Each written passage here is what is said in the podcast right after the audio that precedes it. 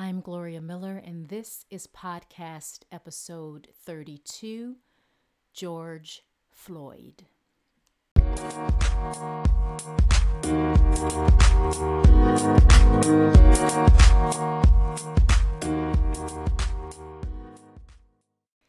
I need to preface what I'm sharing in this episode slash post with the fact that typically I don't publicly share my political views and I keep my thoughts and feelings to myself on social issues.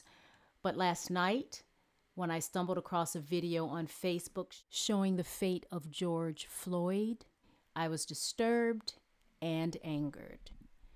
I fell asleep and woke up this morning with George and his plight on my mind, and I couldn't keep quiet on this one. So here goes. Please, please. I can't breathe, man. Your knee is in my neck. I can't breathe. Mama, mama. I'm through. My stomach hurt, my neck hurt, everything hurt. I need some water or something, please. I can't breathe, officer. They gonna kill me. And they did.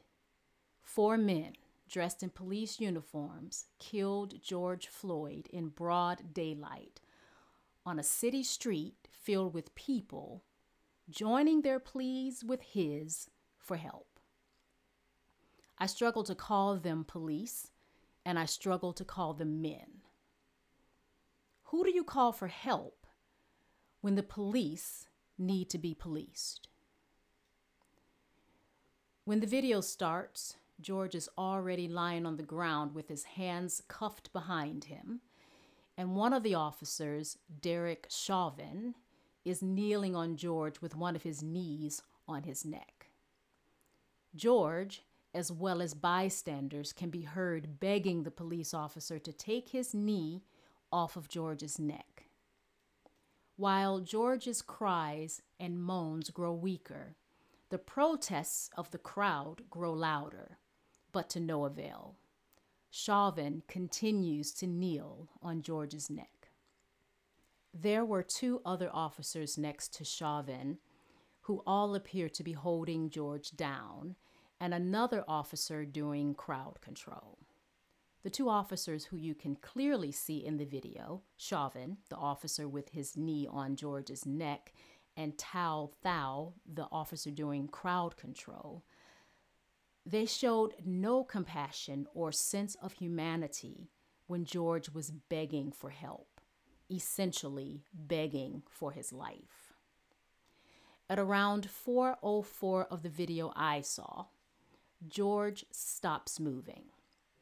For the entire 4 minutes of the video to this point, George and the bystanders have been begging for the officers to show some compassion, some mercy, and get off of George, who is lying on the ground, handcuffed, and being held down by three officers, not resisting, just struggling to breathe, just calling for his mama, and begging for his life.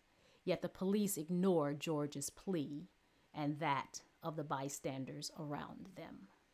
From around 404 to 643, when the paramedics arrive, George is lying completely still on the ground while bystanders are begging for the police to check his pulse, with one bystander overheard to say, Did they just kill him?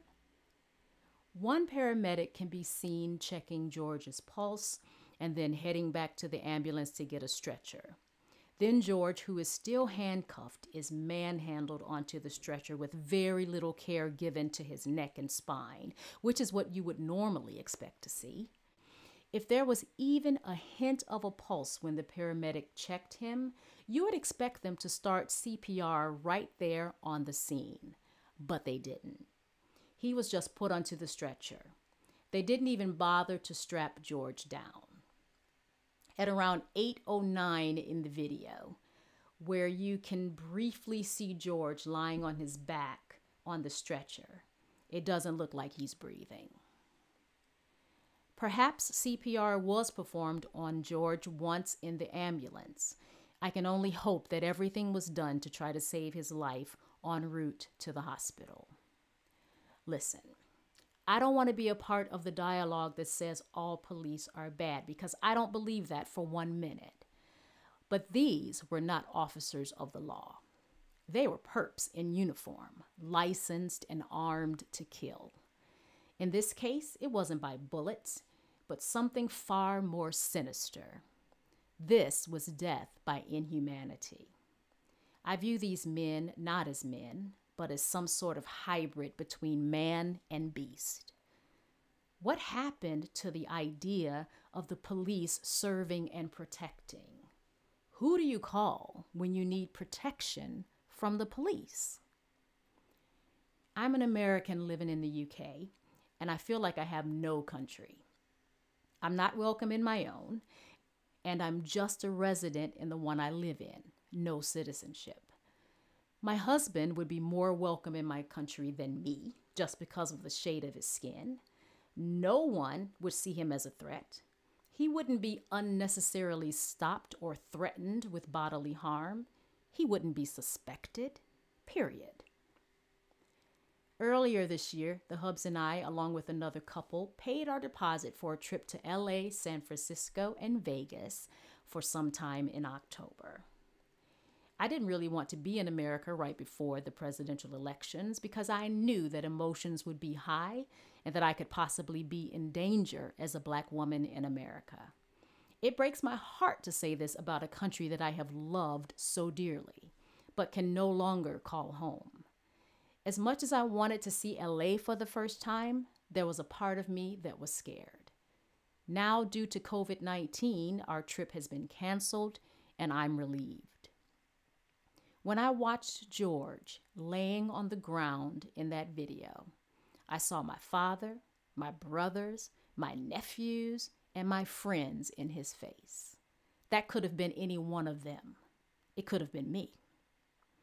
Enough is enough if what we're seeing played out over and over again around the US is considered great, then you can keep your great. Fuck your great. I'd rather have my right to life, liberty, and the pursuit of happiness. We hold these truths to be self evident that all men are created equal, that they are endowed by their Creator with certain unalienable rights that among these are life, liberty, and the pursuit of happiness. If this is not true for all, then it's not true for anyone. All lives matter.